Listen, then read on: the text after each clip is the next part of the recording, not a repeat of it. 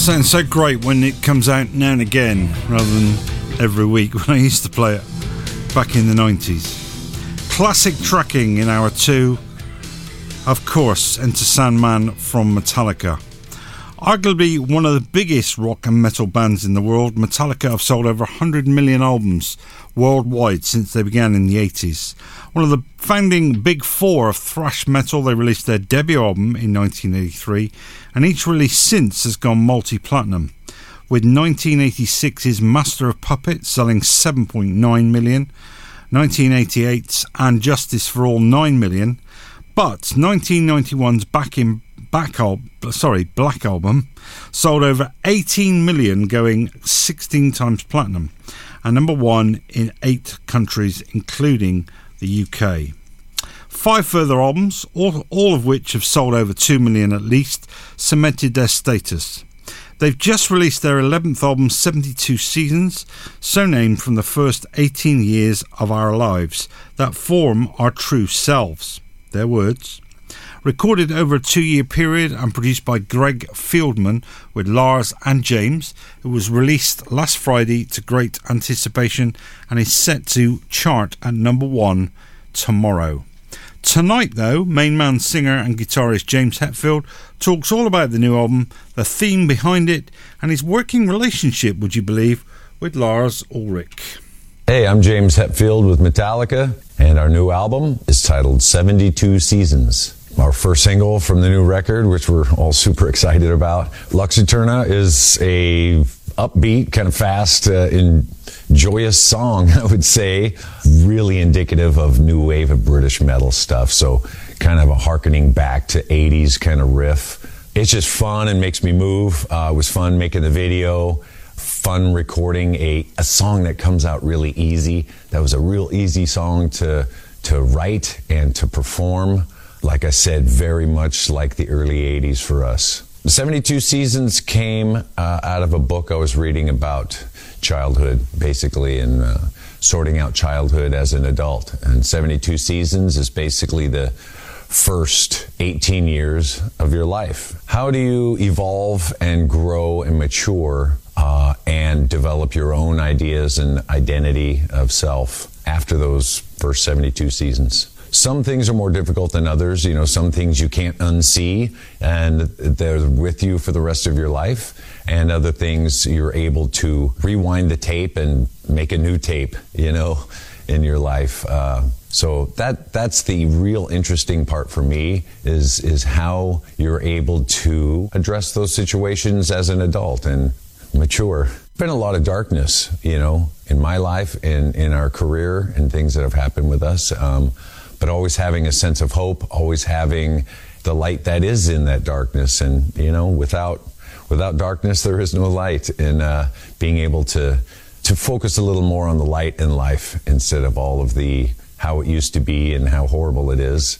There's a lot of good things going on in life. Uh, focusing on that instead, and it, uh, it it helps to balance out my life and there's no one meaning to it. You know, everyone has some sense of hope or light in their life, and uh, obviously, music is mine, and uh, the song specifically talks about gathering of people at a concert and able to see the joy and the life and the love that comes out of music and the family and the uh, kinship in that, and just a, uh, a sense of uplifting.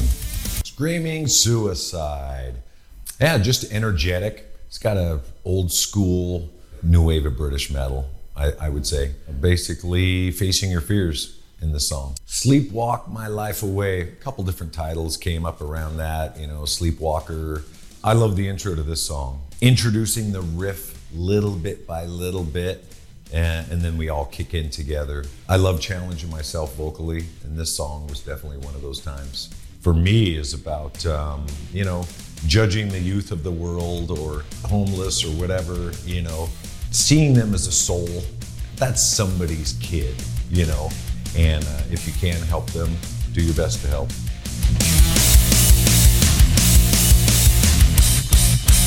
Like we always try to do, do the best we can, first of all, and write about what we're feeling, what we're going through, what is on our minds, what what feels right. what do what do we want to hear? So we write this album with what we want to hear in mind, and and that is the artist part of us, and the fact that uh, other people enjoy it is the I guess the popularity part of it, which is always a bonus when other people like what you create. uh, I'd say what we had in mind, or at least what I had in mind, and and and what it ends up as, is never the same. I, I intend to write something. Oh, I'm gonna do a story about this, and la la la, la and then it ends up being something completely different, which I love, and that's the that's the kind of joy of being, you know, kind of spontaneous artistically. So Kill 'Em All is what I was thinking. Simple, simple songs, and the Black Album with some sonic layers to it. Hmm. And I, I think, I, I think, at least in my mind, we've, I've hit that goal somewhat. Hmm. The Black Album is exactly what the Black Album is. Um,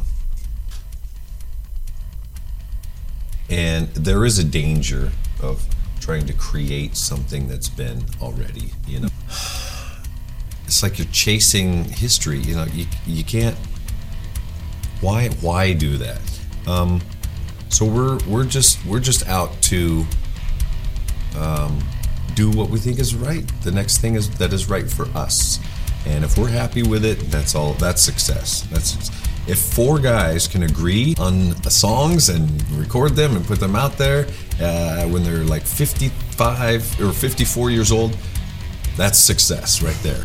I'm the harshest critic of anyone. anyone can write stuff that doesn't even affect uh, uh, how harsh my critic or Lars can be on ourselves. So we've already beat our beat ourselves up around the record. We're very happy with it. Very, very satisfied. Uh, and I tell you, uh, it it is weird. After the show last night, was talking to some people around the record, and I can't. It's like I can't believe that people are liking this record so much already, getting great feedback, and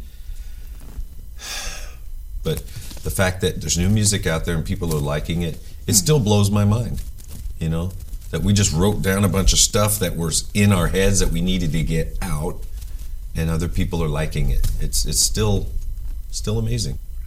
Yes, I mean we never agree uh, on everything. There's you know Lars and I are so passionate, you know, and I will speak uh, for myself, but Lars and I are the ones that do do put this album together uh, the other guys contribute in their ways, but Lars and I are the ones that really are just on fire with Metallica all the time.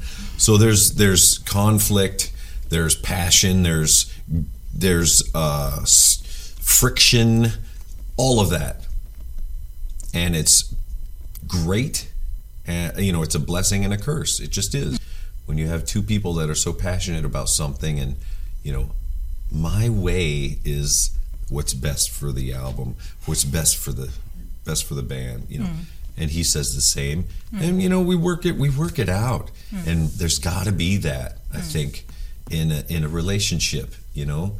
And we embrace it. It's not fun, but that struggle is always uh, is is always part part of it, part of creation. Uh, an easy one that him and I argue about all the time is length of songs. I want shorter songs, more com- compact, especially live. It's just I'd rather play more songs instead of uh, you know the, our set list is not going to get longer. You know, the older we get, so write some shorter songs. Uh, so we argue about that constantly.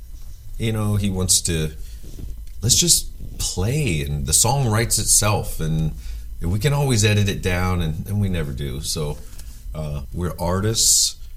You know, I, I always and I keep saying that artists they don't retire. They just maybe tour less, or uh, but you I still have to create. It's it's like it's breathing to me.